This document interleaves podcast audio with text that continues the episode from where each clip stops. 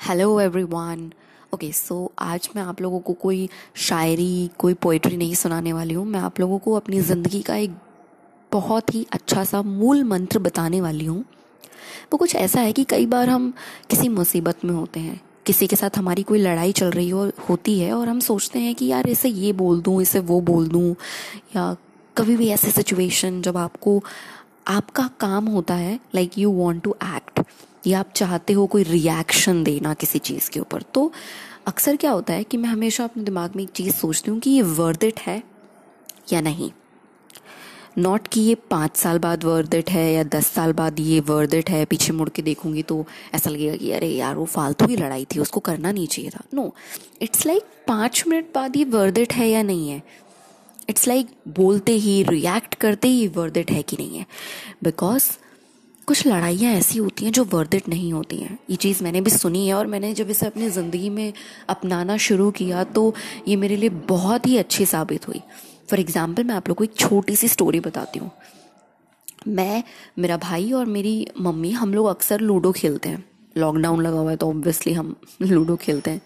तो क्या होता है कि मेरा भाई कोशिश करता है कि वो हमेशा मेरी गोटी को काटे और उसका एक ही मकसद होता है उसे जीतना, नहीं जीतना doesn't matter for him the only motive of his playing age की पूनम की गोटी काटनी है। तो इट्स लाइक like, इसकी कटेगी तो मुझे मज़ा आएगा।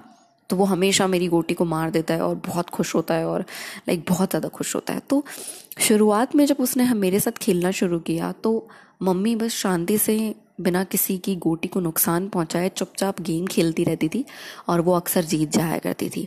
और मैं हमेशा चिढ़कर या गुस्सा होकर बैठ जाती थी कि यार, इसने मेरी गोटी काट दी और ये चिढ़ता है मुझसे और ये चीटिंग करता है और एंड ऑल और मम्मी हमेशा हंसती थी हम दोनों के ऊपर।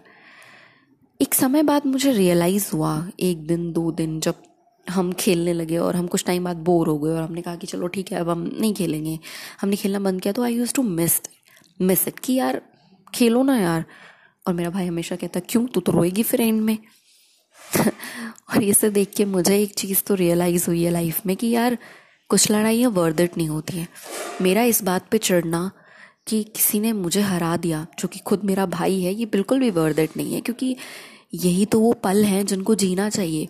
मैं हारूं या जीतूं, इस बात से कोई फ़र्क पड़ता ही नहीं है। फ़र्क पड़ता है तो सिर्फ़ उस मोमेंट के जीने का। उस लड़ाई का कोई मतलब ही नहीं है। कोई मतलब नहीं है। पाँच मिनट बाद देखोगे तो सब नॉर्मल हो जाएगा। इसलिए कुछ लड़ाइयाँ वर्दिट नहीं होती हैं। सॉरी फॉर द डिस्टर्बेंसेस जो भी मेरे घर से आ रहे हैं। सुनते रहिए। बाय